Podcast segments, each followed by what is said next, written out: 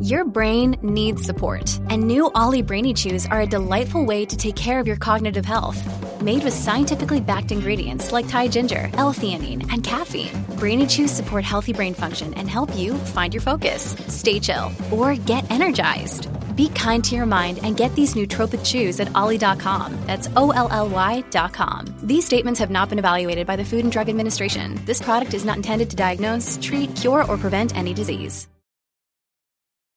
Hi, everyone. What is up, and welcome back to the Gen Z Girl podcast. I am the host, Abby Aslan, and I am so happy to have you here listening to the podcast today.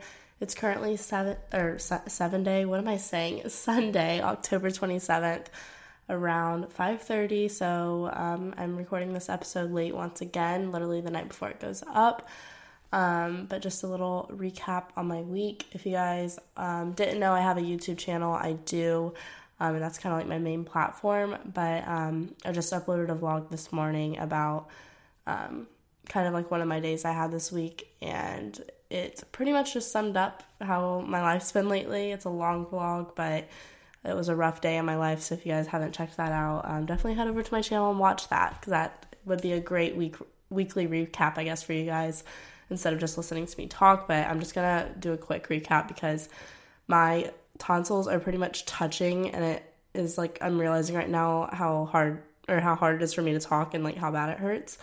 Um, because I haven't really been talking much at all, as you guys probably know if you keep up with me on Instagram or YouTube or the last podcast episode, I have mono right now and I also have an ear infection. Um, and my antibiotics are not helping with my ear infection. Like some days my ear is a little bit less clogged than others, but it is in a lot of pain today and my throat today has been horrible and it hasn't been that horrible with mono so far, but today it's horrible. Um, so I shouldn't have put off recording this podcast, but it's fine. So um, yeah, this week pretty much have just been trying to lay low because with mono you're just supposed to rest a lot and everything. So that's what I've been trying to do. Um, I have a test on Wednesday though, so I am trying to study for that and everything. And I've just been trying to take it easy this weekend. I didn't go to the football game um, just because I knew it would be in my best interest not to go. Um, and I know I was supposed to be recording with Katie Horan for this week's episode. As you guys would have seen on the Instagram page for the Gen Z Girl podcast, and the Facebook group. Um, we were originally planning on recording together, but ended up not working out with our schedules this weekend, which is totally fine. We're just going to record, I think, in two weeks.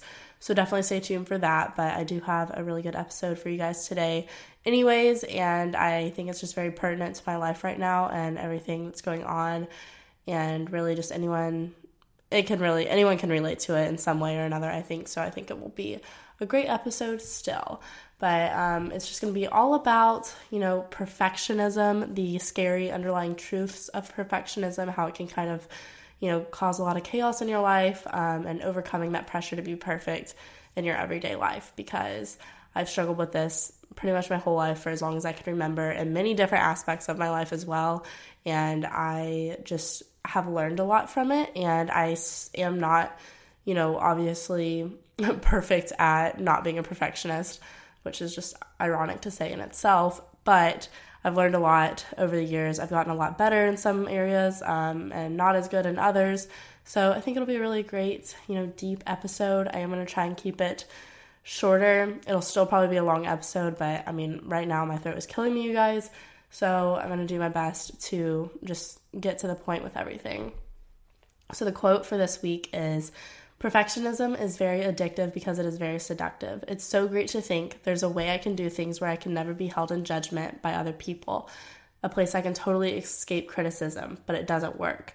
That's by Brené Brown. I've actually posted that on my Instagram story before and I like found it again when I was looking for a quote for this week's episode and I was like, "Oh my gosh, I love this." And it's just a quote that kind of personifies perfectionism in a way, making it, you know, seductive and addictive and um, it kind of just gives a outsider look of how perfectionism is for people because it truly is this place um, where your mind kind of escapes and puts you into where your mind kind of you know creates this idea of a place where you can be somewhere where there's no judgment and you can do anything and not be criticized but that's totally not reality and i actually have two quotes because i really like this other one that's also by the same person Um, and it's perfectionism is a 20 ton shield that we lug around thinking it will protect us when, in fact, it's the only thing keeping us from taking flight.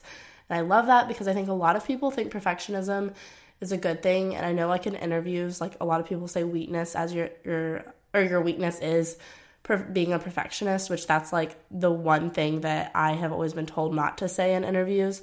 But really and truly, that is probably my greatest weakness, but I still will never use it as my go to if I'm ever asked that question in an interview, just because it is very overused. And, um, anyways, that's besides the point. But I love that quote because that's truly what it feels like. You think that being a perfectionist is a way to protect yourself, and you think it's something that's going to help you in the long run when in reality, it literally is the only thing that keeps you from having good times that are so much better. So I just really liked that quote and I thought it was really relevant to the episode. So now I'm going to go ahead and hop into the goals and gratitude for the week. My goal is to rest as much as I can. I know I'm literally like not supposed to be leaving my bed basically. And today, no, I actually left my house today. So I have yet to not leave my house once during the day with mono and I know that's so bad for me because I really just need to be resting as much as I can and I just really need to try and rest. Um, I still am going to my classes because my doctor's note was only for one day and I don't really know how to get an extended one. I could just go ask, I guess, but I just don't think it would be good for me to miss my classes and I have like a presentation on Tuesday and I can't really miss that. Um, I have my part time job as an econ TA and I can totally skip out of that.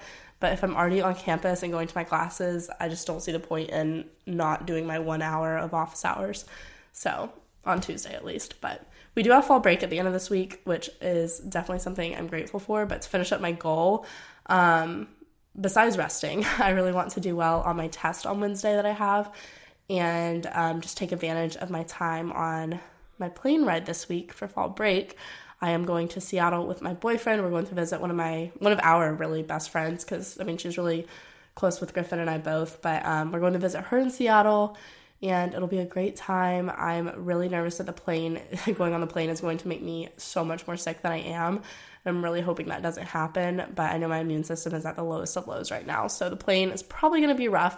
But anyways, um, obviously that's going to be a, quite a long flight going from Birmingham, but I really want to take advantage of my time that I have on the plane, getting ahead, editing videos, editing podcasts, planning podcasts, um, you know, just kind of planning out the rest of the semester because it is wrapping up here pretty freaking quickly, which is scary. And my gratitude is having a fall break at the end of this week. Um, we pretty much just have Thursday and Friday off, which is technically just Thursday for me um, because I don't have Friday classes anyways. But I'm still thankful to have Thursday off because every little bit helps. And I'm grateful to be going on a trip and taking Griffin to see a place he hasn't seen before.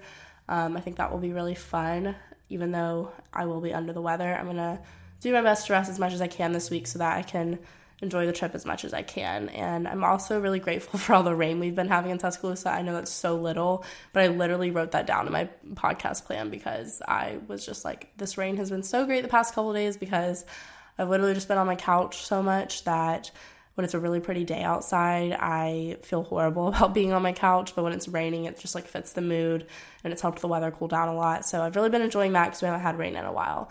And I know that's really random and nobody probably cares about it, but that is something I'm grateful for. Having to take some breaks to t- drink some water and stay hydrated. I haven't drank a lot of water today and I should be drinking a ton. So I'm trying to like just take some swigs every now and then throughout this episode. But I just wanted to kind of start off this episode pretty casually and just talking about, you know, perfectionism in my life in general and, you know, like where I think it stemmed from growing up for me, because it's definitely different from person to person, obviously, um, and how it affects my life today and like how I deal with it. But um, overall, I, you know, have totally accepted that I'm not a perfect person. I never will be, and nor do I expect myself to ever be a perfect person, and I don't expect anyone else around me to be a perfect person. However, there are areas of my life where I still have perfectionist habits um, that do definitely inhibit me from performing my best in areas of life because perfectionism is definitely an inhibitor, and it's really, really hard to kind of change your mindset to where you can stray away from those perfectionist habits.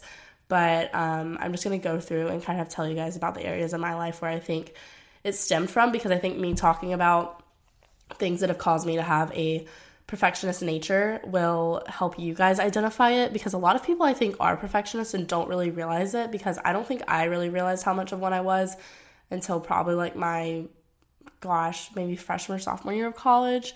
And once I realized it, I, I wasn't able to make a change with anything until I realized it, obviously.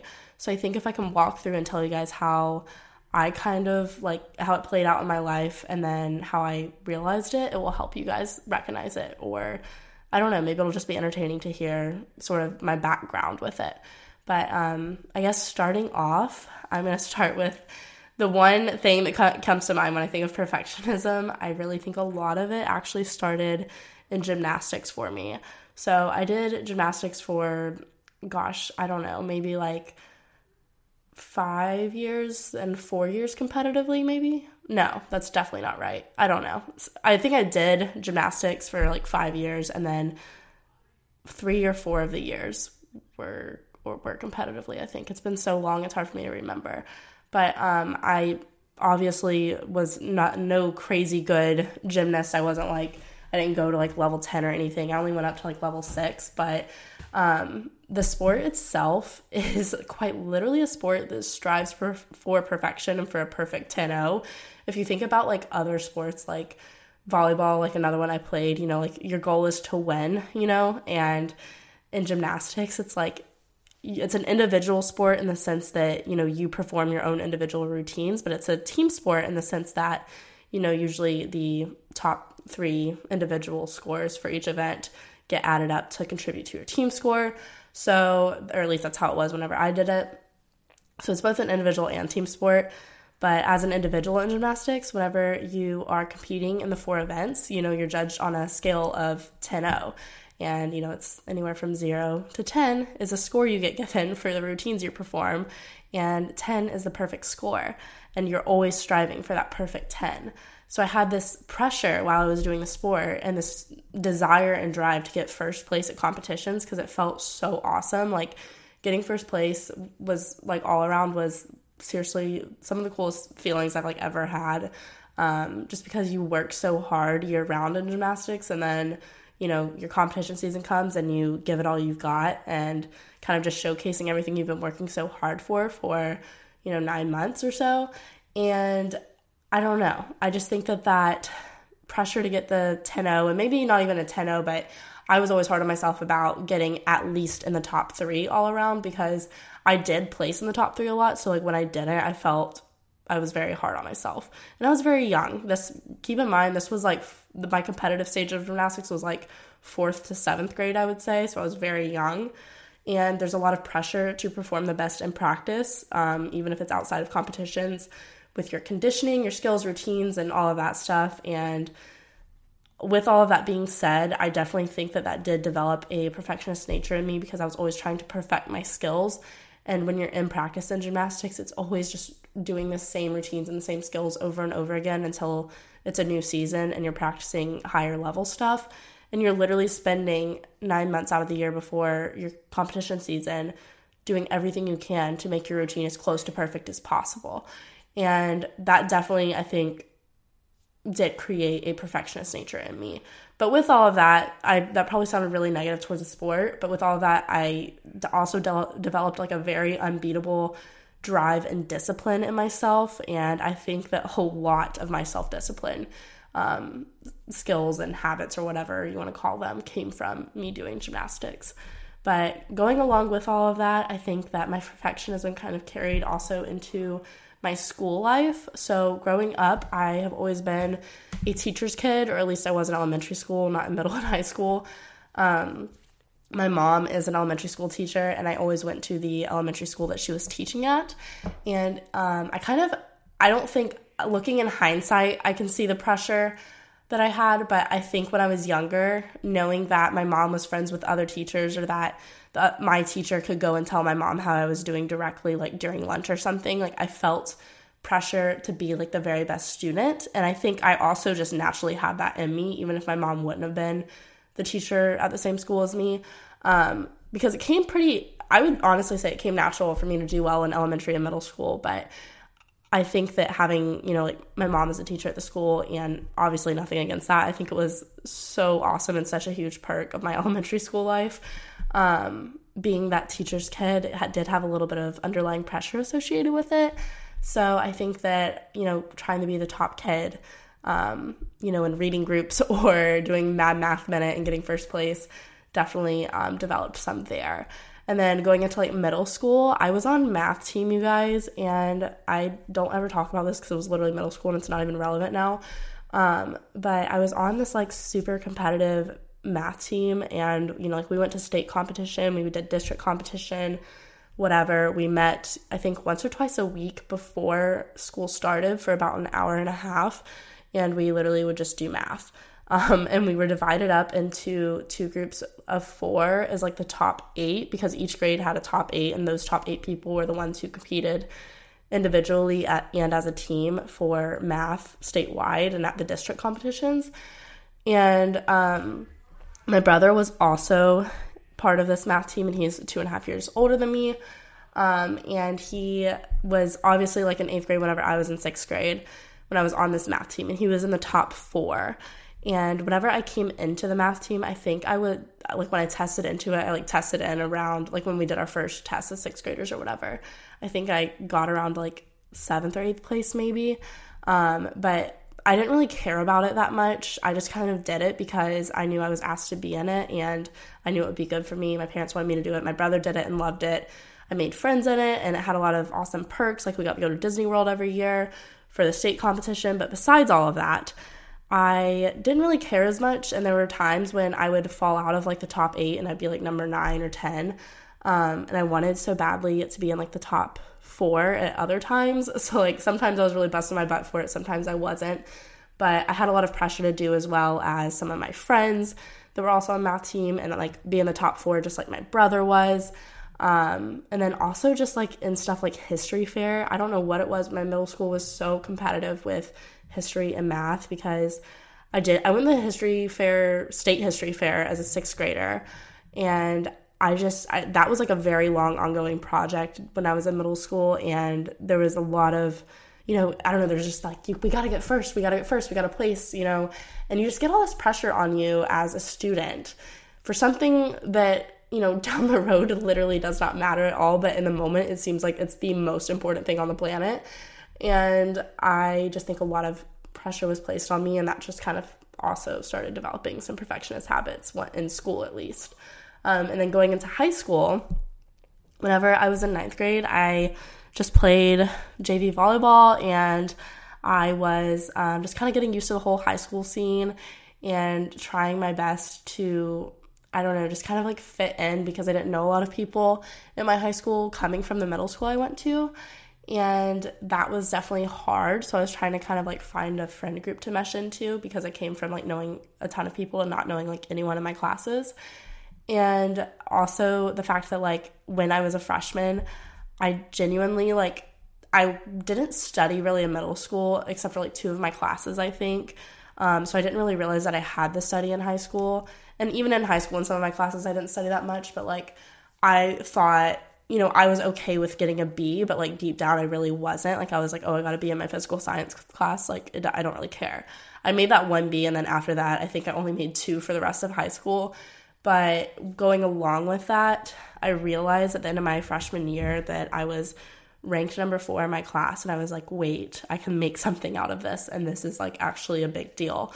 Um, and it kind of took like seeing where my brother was as a junior and senior for me to like kick that fire in me and realize that because he was in the top 10 like my brother's very very naturally smart um, and he didn't really have to he did have to study in high school but i think i studied probably way harder than he did and um, he always hates when i like talk about this because he's just like no you're just as smart as me but i think we both have our strengths and weaknesses but i think when it comes down to it at the end of the day my brother is naturally the smartest sibling and i can be just as smart or maybe even more knowledgeable on some things than my brother, but I have to work so much harder than he does for a lot of them, in my opinion. He probably thinks something different, but that's how I've always seen it as the younger sibling.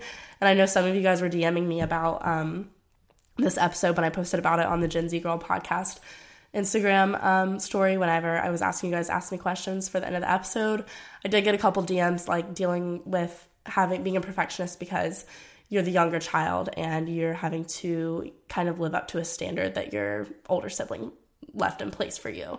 And that definitely was relevant for me, especially like my sophomore, junior year, maybe not as much my senior year, but when we were both at the same school and when getting into college and taking the ACT was really important and stuff, I was constantly comparing myself to my brother. I felt a lot of pressure to be in the top 10 of my class because my brother graduated top 10 of his.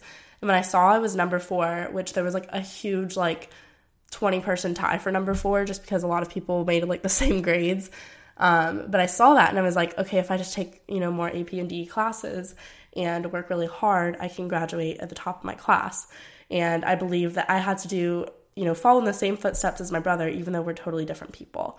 Um, I just was taking as many AP and dual enrolled classes as possible so that I could bump my class rank up, which in the end was was it worth it? Yes, I think it helped me get scholarships to some of the schools I applied for but didn't end up going to. And I think that it looked really well because when I was doing my college applications at the moment, I was number one, but then when I graduated, I was number two. Um, so I think that like having that pressure from the older sibling, I don't think if my brother wouldn't have been in the picture, I would not have gone down that same path. I don't think I would have ended up in like top 10. I think I still would have probably tried pretty hard, but so much of my drive came from seeing how my brother did and feeling that I was supposed to perform the same way he did. Um, and you know, like he was someone who went into the ACT and took it for the first time without studying and got a 30, instant full ride to Alabama at the time. Um, boom, done for him. And then for me, they changed the full ride to Alabama to a 32 for my year. And I was like, oh my gosh, I don't know how I'm supposed to do that. I studied so hard, got a 26 my first time. I felt devastated and doomed that I was going to have to stay home at our community college and because I couldn't go anywhere if I didn't have a scholarship. That was pretty much the situation for me. Um, and I was just really worried that I wasn't going to get that 32 that I needed for the full ride at Alabama because Alabama is where I really wanted to go. And I ended up getting it after taking the test four times, but I would beat myself up so much because I was like, how did he walk in and do it without studying and get a 30? And I studied my butt off for two months before the test on top of all my other classes and was playing varsity volleyball and I literally got 26 and it all ended up fine in the end and i don't want to like focus on that stuff too much because there's other important topics i want to get to. But that's just me kind of emphasizing like if you have you know an older sibling in your life and they you know were amazing like for me my brother is absolutely amazing and he has accomplished so much and he was so successful in his time in high school and college and you know i always really looked up to him for that. It set an amazing example for me and he was an excellent role model for me in the sense that i he set me up with this drive that i don't think i would have had without him. So although it made me a perfectionist in a sense thinking i had to do all of that stuff perfect step by step like he did get the full ride scholarship graduate number one in my class and do xyz and have like the highest gpa and everything all of that stuff does sound great, look great on paper, but it doesn't really matter down the road. And it ended up developing this crazy perfectionist nature in me. But without all of that, I wouldn't have the drive and focus and discipline that I do today. So I want to emphasize that. I feel like this is all over the place, you guys. I'm so sorry. Like I'm I'm just like trying my best to get this done and everything and not necessarily get it done because I'm not focused on getting it done. I just want this podcast episode to be really good because I think it can be really helpful. And I just hope you guys are enjoying it so far. But, anyways, um, kind of bouncing off that, going into college.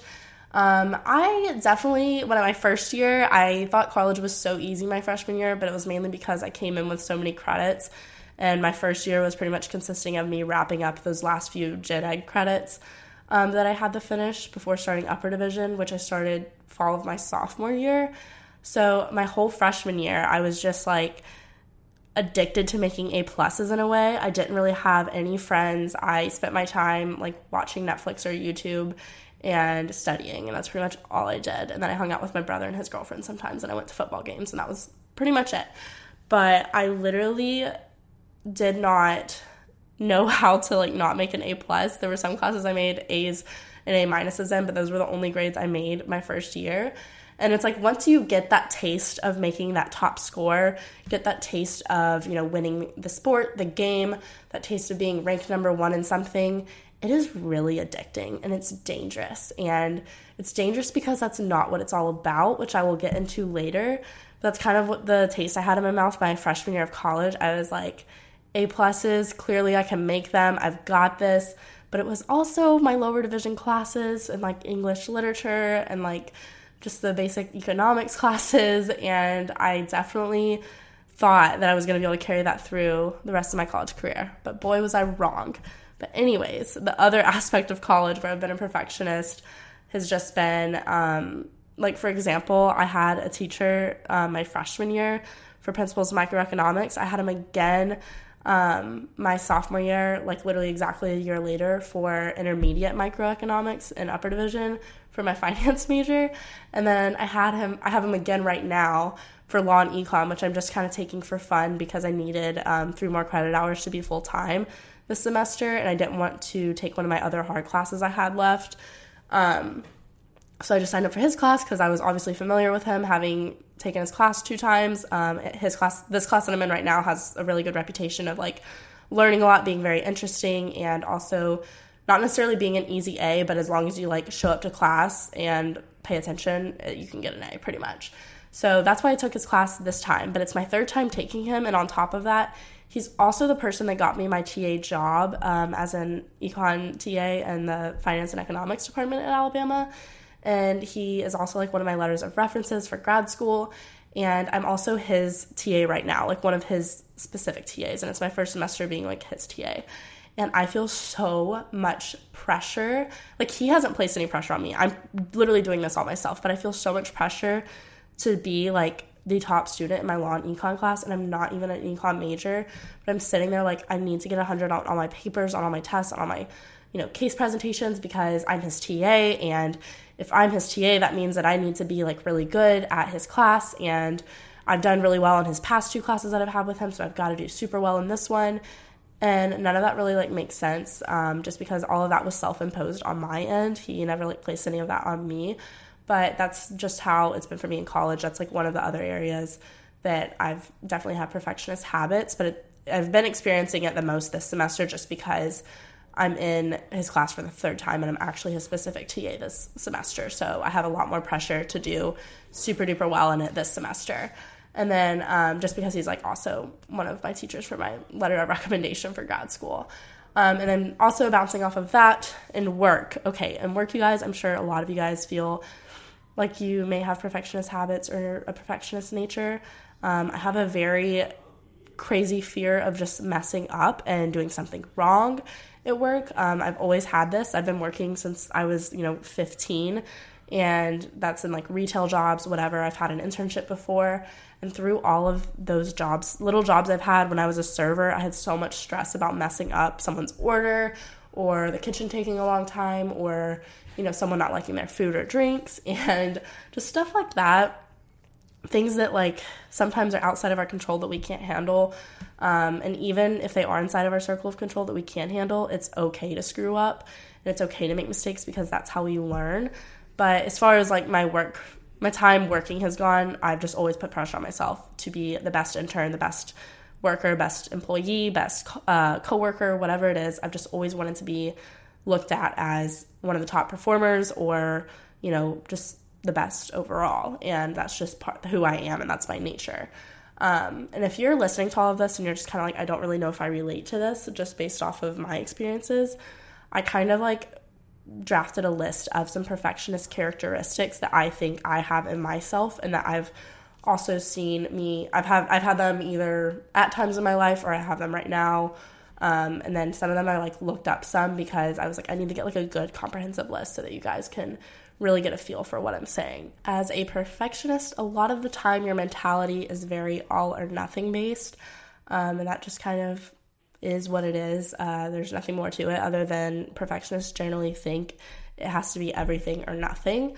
Um, another characteristic is that you don't really stop just because something is considered finished and being a project or you know something you're working on at work or you know whatever it is something just because something's finished doesn't mean it's enough for you another characteristic is having a very defensive attitude towards criticism which i have in some aspects of my life but i don't have in others Another one is like extreme focus on the end, like at the finish line, and having absolutely no sight or losing complete sight of the journey along the way. Failing or not doing perfect um, eats you alive because it reminds you of imperfections you have. Um, you are normally your own biggest critic. You're not able to relax because you're constantly thinking of other ways you could be using your time or perfecting something else in your life. You're second guessing everything and always have a hard time making decisions control freak type of behavior, not wanting to delegate tasks because you're scared that no one's going to do it to the standard you have. Um, and then unrealistic expectations for yourself that usually only others can tell is unrealistic.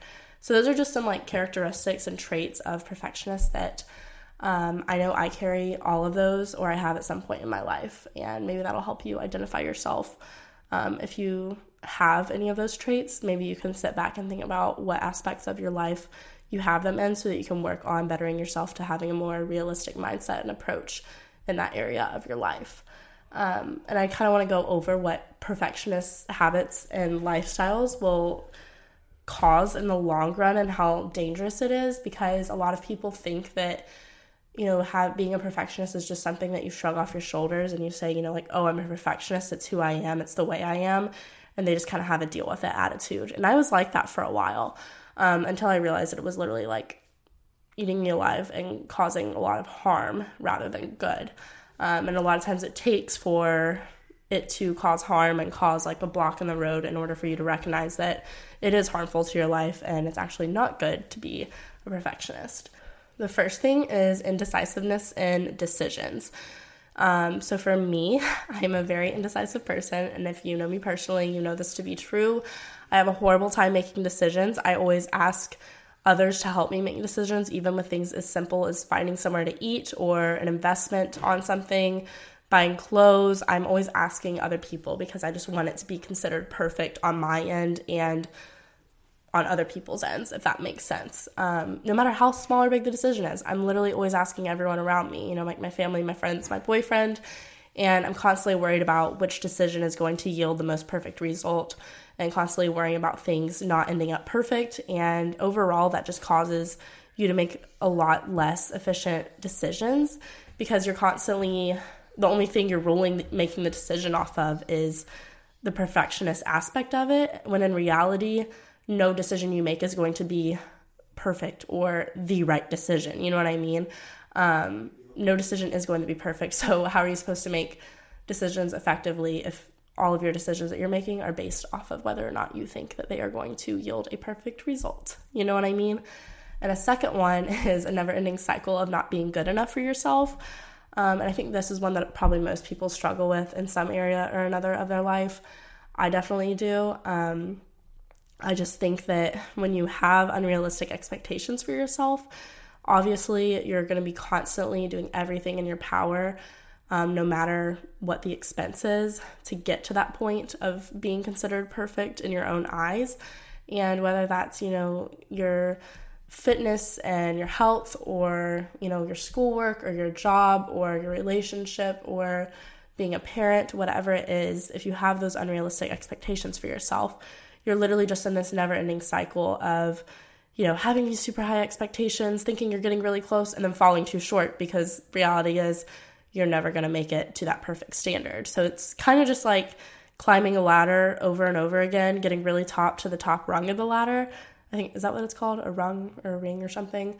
But you get really, really close to the top and then you fall off and then you start climbing up again and then you fall off and you just never make it to the top. That's kind of how I envision envision being a perfectionist in my head. And at the top of the ladder is whatever you think in your life needs to be perfect and you're never going to actually reach it if you keep the standard as being perfect. You need to maybe take it down to a step ladder instead of a full blown ladder. So instead of it being a full blown ladder that you're trying to come up and climb up and meet this really lofty expectation that's not realistic, maybe you should bring whatever that thing is at the top of the ladder down to like the height of a step ladder and realize that your expectations are a little too high for yourself. And you kind of end up treating yourself as a piece of work in an effort to be perfect and that's just not a really healthy mindset to have. Um, next i want to talk about burnout really quickly. Burnout is such a huge consequence and a really hard consequence of being a perfectionist because you never really take time to yourself to take care of yourself or to evaluate how things are going in your life or to just be grateful, whatever it is, because perfecting everything else in your life has priority over you taking care of yourself. So for me, I am horrible with this one. I literally never set aside, you know, me time for myself to take care of myself and you know, do what I enjoy doing, which I think I do it out of habit. So that's not necessarily true all the way, but I think that I really don't, I need to be better about setting aside specific time to myself instead of only doing it when I get free time to take care of myself. Um, because as a perfectionist, I am sitting here balancing so many things on my plate, as a lot of you guys are too, I'm sure. And balancing all of those things inevitably kind of forces a lot of people into burnout because you're constantly worried about each of those little things in your life being perfect that you neglect all time taking care of yourself and resting to prepare yourself for the next day or resting to prepare yourself to be better in all your other areas of life. You're spending all that time that should be spent taking care of yourself and resting on trying to make each other area of your life perfect. Um, free time and self care is really important in small doses, and it's truly essential to preventing that burnout from happening.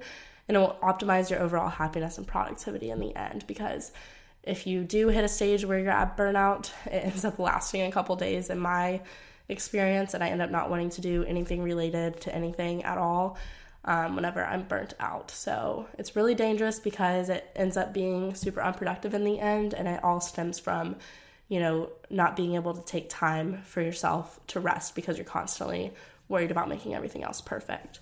Another thing is a natural tendency to see flaws over everything else, which this is like kind of a mindset I didn't really realize I had in a lot of areas of my life until I was sitting here planning out this episode. So, you know, having a tendency to see flaws over everything else means that in your life, in other people, in your work, in your hobbies in your relationships, you have a nat- natural tendency to obsess over the flaws, and that's your first instinct. So, like for me, for instance, whenever I'm looking at, you know, like a YouTube video I just edited or listening back to a podcast, I am never sitting there thinking, wow, that was a really good clip. Wow, that was a really good statement. I'm always sitting there looking for the flaws. And that's kind of the whole point, though, of YouTube and podcasting. I feel like you're editing it to make it perfect or as close to perfect as you can get it. But even in things like relationships, I realized when I was planning this episode, I was like, oh my gosh, this literally just changed my life. I feel like on the spot because I feel like a lot of times in my relationships and friendships, I am very grateful for those people and I recognize that and you know I practice gratitude so I do always express that but I feel like my first instinct like in an argument is to just sit there and obsess over the flaws and everything when there's a ton of other good stuff happening on the other side but I'm just sitting there so focused on the flaws because I'm thinking that it has to be perfect if that makes sense. Um, so you're kind of just have on these glasses and it's just like looking through a flawed le- lens rather than letting yourself notice progress in other people, notice progress in yourself, or just noticing the good things that are inherently there overall because you're constantly, naturally, and subconsciously seeing all the flawed things about yourself or someone else or um, something in your life. And I think that that's really life changing if you can recognize that you're someone that does that because for me, going forward with that piece of advice that I just gave you, I'm going to implement it into my life by instead of looking at, you know, like whenever I get a test grade back, I'm not going to look at it as the number. I'm going to look at obviously the things I like get right and I'm going to look at the things I get wrong because it's important to know what I do and don't understand. And also in my relationships, I'm also going to implement it by making sure I'm, you know, noticing the progress another person has made and noticing everything that they're doing that's good rather than, you know, constantly pointing out the flaws and failures because I wouldn't want someone only pointing out the flaws and failures in me. So I want to be someone that points out, you know, like, hey, you're doing good, or hey, you look good today, or hey, I noticed that you're working really hard in this aspect of your life and I can see it showing. Keep it up.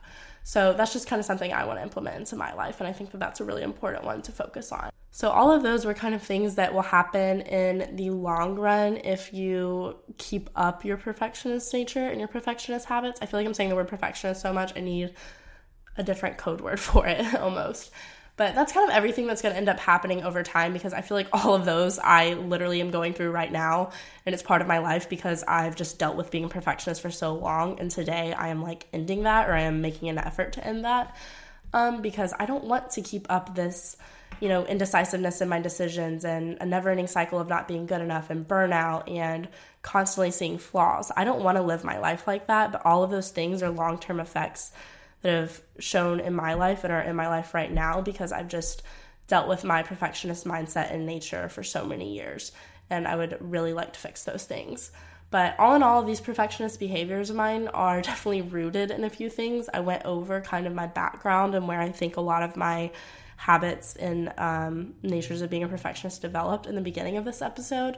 I just kind of wanted to go over some ways to sort of recognize the perfectionist behaviors and mannerisms in yourself and kind of change your mindset on them. Because mindset is at the root of all this in my opinion. Mindset is at the root of a lot of things. If you can change your mindset you can change your life. I think i've talked about it before in either a podcast episode or a video but once you can change your mindset on something it will truly affect the way you live your life in that area just because if you can actively work on changing your mindset which it does take active work it doesn't just happen by crossing your fingers and hoping it happens. You do have to like genuinely approach negative thoughts with an altered, you know, positive thought. Like if I had a thought like, oh, I'm worried about failing this test, then I need to, you know, start training my brain to respond to that subconscious thought with, you know, oh, I can do really well on this test because I've studied really hard for it. Um, and that's just an example of changing your mindset that hasn't doesn't have much to do with what I'm about to talk about.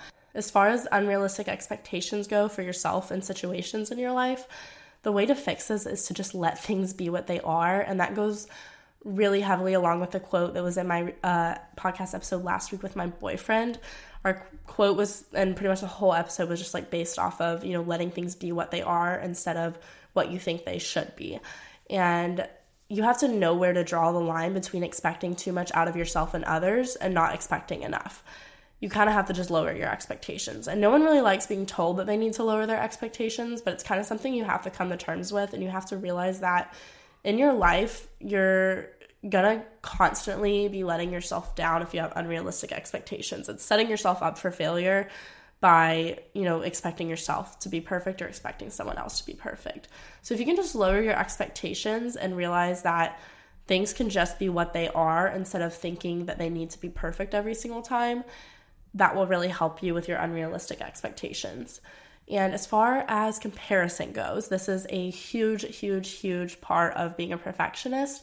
I think this was a very big part of my perfectionist um, attitude and lifestyle when I was in high school because I was always comparing myself to other, you know, volleyball players on my team. I was comparing myself to my friends and how they were doing in school.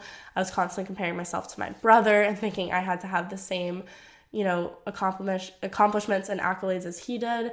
And I think now in my life comparison is something that I ended up working really hard on probably like my senior year of college and my senior year of college, my senior year of high school and my freshman year of college.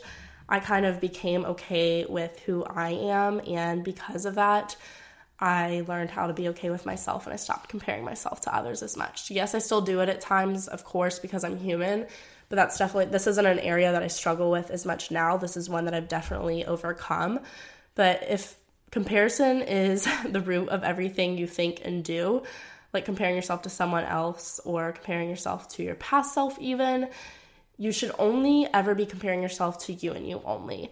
We are all different people. We all have different, you know, capacities and abilities and we all have different talents and weaknesses.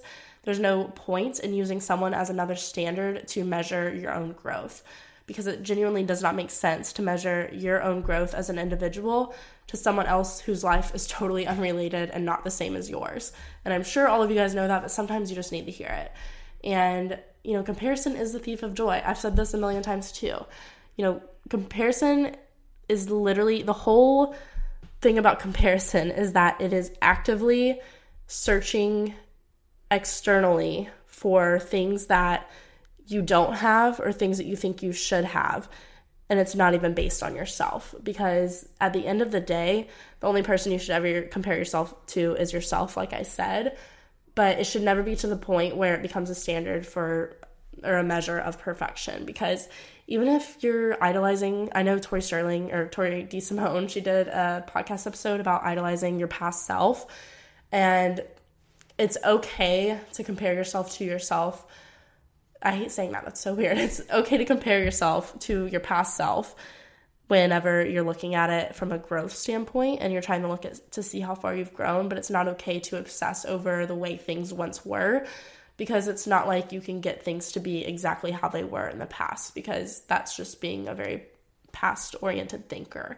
And it's okay to compare yourself to you, just don't obsess over it and think that, you know, a past version of yourself was perfection because you never have been, never will be, and you aren't ever going to be perfection. So it's okay to use yourself as a standard of measure for growth and progress, but please never use yourself as like a measure of perfection and obsess over that. Um, another thing is to try to start shifting your mentality to a growth focus instead of like a performance focus. So this is all about, you know, stopping the act of measuring your success based on the result or outcome of situations. You need to be able to recognize the growth made in your journey to get to your end result and the growth made over time and what lessons you learned along the way having that growth focus instead of performance focus is so essential, you guys, to defeating this perfectionist mindset and attitude and lifestyle.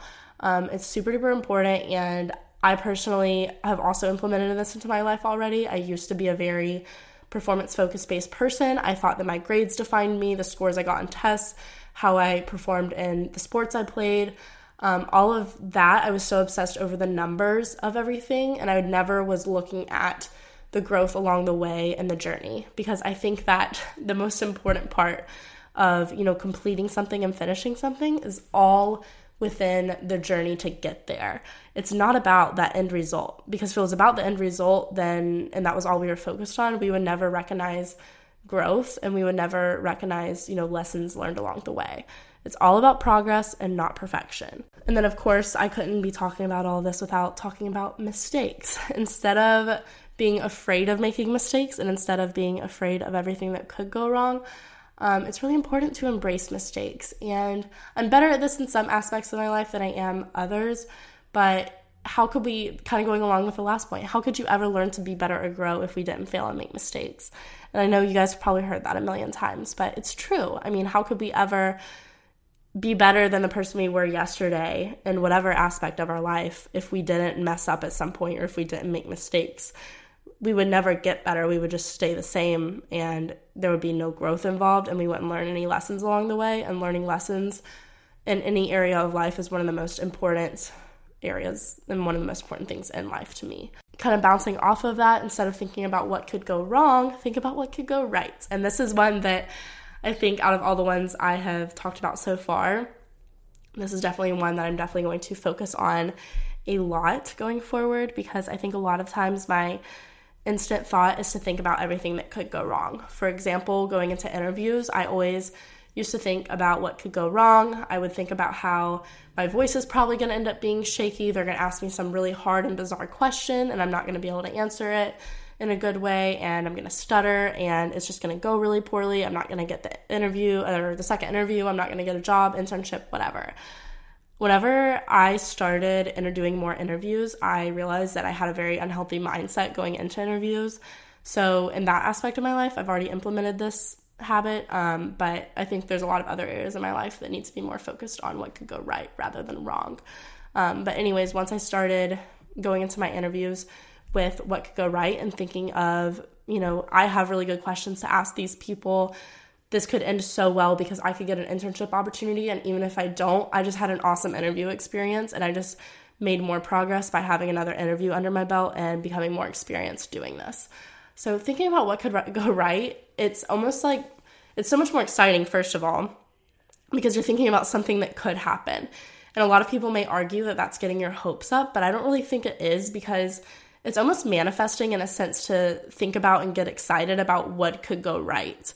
And I think that it's a lot better than the alternative, which is thinking and stressing over what could go wrong, because that automatically just puts yourself in this hole of being scared and stressed over something that hasn't even happened yet? Wouldn't you rather be excited and looking forward to something that hasn't happened yet rather than being stressed and nervous about something that hasn't happened yet? There's two different ways you can look at it, and it's up to you to decide how you want to look at those things. But regardless, what you're looking at has not happened before. So you can choose whether or not you want to stress over it and kind of force yourself into a bad outcome or get excited over it and possibly, you know, open a road of opportunities to good outcomes. And lastly, as far as kind of like helping fixing your mindset, um, you have to be able to detach your self worth from your success.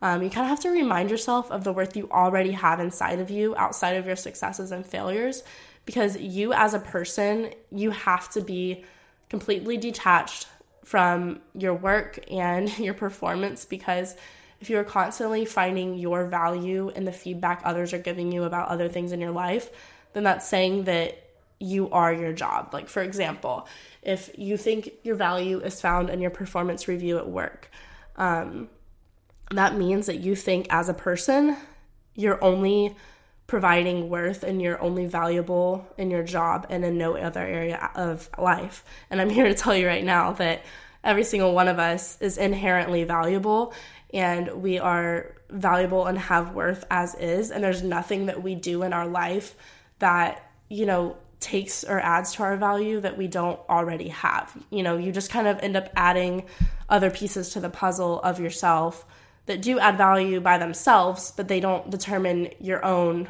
individual value that you had when you came onto this earth, if that makes sense. Hopefully that makes sense. But that's kind of everything I wanted to go over as far as, you know, recognizing perfectionist habits and natures and lifestyles and I think the a lot of the common issues of perfectionism um, in the long run, and then obviously things you can do to kind of like try and change that. So I do want to go ahead and hop into the Q and A for this episode. This episode ended up being just as long as normal, but um, my throat was definitely killing me. I ate a popsicle right before this because the popsicle was like really soothing on my tonsils being basically right next to each other. Um, but I'm probably gonna end up eating another one after this, to be honest. And this is just a very relaxed but serious episode because I'm talking about eating a popsicle. But anyways, going into the Q and A, I did ask you guys question on, or ask you guys ask me questions on my Instagram uh, page or the story, I guess, for the Gen Z Girl podcast, which is just at Gen Z Girl podcast on Instagram. Um, and I just posted the little questions thing on my story, and I wanted you guys to ask me questions about being a perfectionist and perfectionism, which I do this at the end of all of my episodes that are solo episodes because all the questions I have for people when they come onto the show normally end up getting asked throughout. But, anyways, going into the first question, um, I think I got a few of these and just like how to deal with everything you do not being good enough for your parents. First of all, I want to say I'm really sorry that you feel that way. Um, that is really, really hard. I think there were times in my life where I thought that my parents weren't happy with me and you know what I was doing. I grew up with my mom always telling me she would always be proud of me no matter what grade I got, no matter how I did, as long as I was trying my hardest. And then my dad on the other hand, he would say the same thing, but he also like if I got like a B on a test or a C on a test in high school, he would, you know, say what could you have done to do better? And I think what he was doing, I thought at the time I thought he was, you know, saying that's not good enough for me when in reality, I think he was just trying to get me to recognize my study habits because a lot of times I would, you know, end up hanging out with friends instead of studying the night before a test and he knew that that wasn't what I should be doing, but he just wanted me to recognize that after the fact and recognize the consequence to my action, which I'm appreciative of now, but back then I didn't understand it. But, anyways, I'm really sorry you feel that way. I just want you to understand that for you individually, just like my mom always told me, as long as you are trying your absolute best in everything you do, that is all that matters. You know, your performance does not matter if you are giving your 100%. Because what more can you do besides your 100%? If you are, you know, doing what your teacher told you to do to study for a test and doing all of that and putting in your time and work for it, and you still don't do very well, you tried your best and that's all that matters. Now it's your job to, you know, look at what you possibly could have done wrong or what you could change going forward in the future. But maybe I don't really know how to go about this just because I always have had really supportive parents. But I guess the best thing to do is to kind of just realize what I just told you, as long as you're trying your best, that's all that matters. Or maybe sitting down with them and, you know, telling them, look, I am trying my best. And just say, you know, I think that my performance does reflect my effort most of the time, and sometimes it doesn't. And I'm not going to be a perfect child in every area of life. You know, I don't, it's up to you to determine whether or not you need to have that conversation. But I think a lot of that just needs to, a lot of, I think dealing with that mainly needs to be you telling yourself you know, no matter what the people around me are saying, I know deep down that I'm trying my best. And that's all that matters because that's all I can do. Um, the next question is overcoming the idea of being perfect, living a healthy lifestyle. And I really like this one. I am going to do an episode on my fitness journey at some point. Um, but I think this one's really important because I think a lot of people obsess over doing the new popular diet, looking like a certain Instagram model or looking like a certain person, having a certain haircut, um, or having a certain, you know, muscular build, all of this stuff. What you have to realize before you go into any kind of fitness journey is that there is no perfect body on this planet. There's no perfect diet on this planet. Every single person is different. Every single person's gonna look different when they're totally ripped, and every single person's gonna look totally different when they're overweight. Like, it's just life, and there is no perfect standard. And I think a lot of people get so obsessive with fitness and health because people get addicted to results and um, they're constantly comparing themselves to someone else. You just have to know that you should only be comparing yourself to you, like I said earlier, and not to anyone external and outside of you. And you have to realize that it's okay to, you know, like have cheat days when you're eating. I live a very, very, very balanced, you know, lifestyle and diet when it comes to health and fitness. There were times in my life when I was, you know, a little bit more strict on what I ate. And I think that was probably when I had a trainer because I just got addicted to seeing results whenever I was in high school.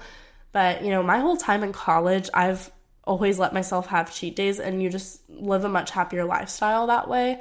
Like for example, I freaking love Halloween Oreos. I feel like they taste different from regular ones. Maybe they don't, and I just think they look a lot cuter or something. That sounds so stupid. But anyways, my friend brought me over a pack 2 days ago and between Griffin and I, we finished this whole Halloween Oreo pack in two nights and I definitely probably ate like 60 65% of them. And that's just been my life the past two days. But then there's other days where I eat really healthy, and that's okay. You just have to abandon that idea of being perfect and realize that you never will get to that level of perfect that's in your head when it comes to having a healthy lifestyle because there straight up is no perfect body, there is no perfect diet, and there is no perfect healthy lifestyle to live because we all have jobs outside of our health and fitness. We all are going to have really long and hard days when we don't feel like cooking. And we're gonna have days where we just can't get in the gym because you're freaking mono you have mono and have an ear infection like me. I literally don't know the next time i'm going to be in the gym and i'm really really struggling with that just because that was where i let out a lot of my stress. And right now i just feel like i'm internalizing all of it because i don't have anywhere to let it out but i am literally not allowed to work out with mono and i don't know how long i'm going to have it so that's definitely something that's relevant to this episode that I'm struggling with right right now right now and it's like I don't want to lose all the progress I made in the past 3 or 4 months but I also have to realize that I can gain it all back and it's not like I I know that I'm not trying to look a certain way. I just know that it makes me feel better. I think I just got really upset over losing the progress and I just need to be okay with realizing that I'm not perfect and there's going to be bumps in the road like this and I will be able to make more progress later down the road because I'm not stuck with this forever. Um, but yeah, I think the most important part of that, that was really long winded answer, but just know that there's no perfect healthy lifestyle and there's no way you can attain or obtain a perfect body or perfect diet because it just simply does not exist. Um, the next question is dealing with not getting everything done and being okay with it. So, a lot of times, perfectionism will cause procrastination, which then causes not getting everything done, which then causes more stress and anxiety than existed in the first place, um, which I'm sure you guys know if you are a perfectionist. But you have to realize that, you know, we're all given the same 24 hours in a day, and it's up to you to decide how you want to use them. But I think the big thing is is making those to-do lists and making those schedules for your days that are not overly complicated and that are not you know, too high as far as realistic expectations go because I've talked about this a million times on my YouTube channel and in the podcast, but I used to make to do lists with like 15 things on them.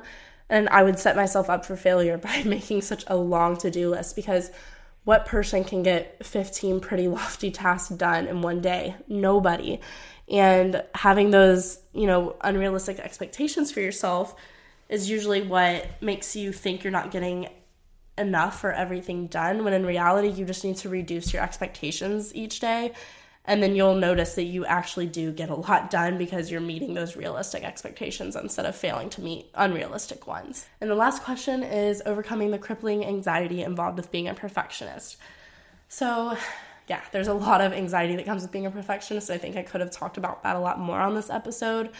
Um, but there's a lot of stress and anxiety that comes with it just because you're constantly wondering if what you're doing is good enough and you're constantly wondering if you're even, you know, gonna do something well or if something's gonna be perfect. You have to, the way to overcome that anxiety is by eliminating that perfectionist attitude, mindset, behavior, lifestyle, whatever. And all of that starts with changing your mindset, which is, I saved this question for last because I wanted to wrap up this episode by saying the most important thing in all of this, the only way you're gonna change any of these perfectionist behaviors and habits is by changing your mindset and being aware of your environment and what's causing that perfectionist nature in your life. So maybe sit down and think about what areas of your life you think that, you know, you do have those perfectionist habits. Think about why you have them, what caused them, and then you need to like kind of think about the things I told you guys to do to kind of come back from the perfectionist mindset and get back to a more realistic mindset with different things. So I think changing your mindset is the biggest thing. I think the only way to overcome that anxiety involved with being a perfectionist is to eliminate those perfectionist habits by changing your mindset and realizing that it is possible to change it and you can change it and you don't have to live your the rest of your life being a perfectionist and stressing yourself out way more than you need to. And that wraps up today's episode, you guys. I am sorry if I sound a little funky or if I sounded scatterbrained or all over the place. Um, I still really wanted to get this up for you guys because I mean, I can literally sit on my couch and do this, so I didn't think it would be too hard, but I am realizing that probably wasn't the best idea for my throat. But I'm still really happy I got it done because I think it can help a lot of you guys. Be sure to leave me a review. Um, and, you know, obviously the podcast is available on whatever platform you're listening to it on, but I think you can only leave reviews on Apple Podcasts. So if you're on Apple Podcasts, be sure to leave me a review. I love reading them. Um, and follow the Gen Z Girl Podcast Instagram page at Gen Z Girl Podcast. I'll have it all in the show notes. Um, and then also you can join the private Facebook group as well for the Gen Z Girl Podcast, where um, you can network with other people, you know, like promote your YouTube channel or podcast or Etsy shop, whatever you have. Those are like my three go tos because they're just on the top of my head. Um, promote all those, ask questions, talk about podcasts, participate in um, podcast recommendations and questions and everything, um, get first looks and all that stuff. So definitely be sure to join and get involved with the podcast. And I love you guys so much. Thank you so much for listening um, and dealing with my sickness these past few weeks. I'm hoping I get over it soon, but I'm going to try and rest as much as I can. But I hope you guys enjoyed this episode and I hope you have a great week or I hope you're having a great day at whatever time you're listening to this. And I will talk to you guys in my next episode. Thanks so much for listening. Bye.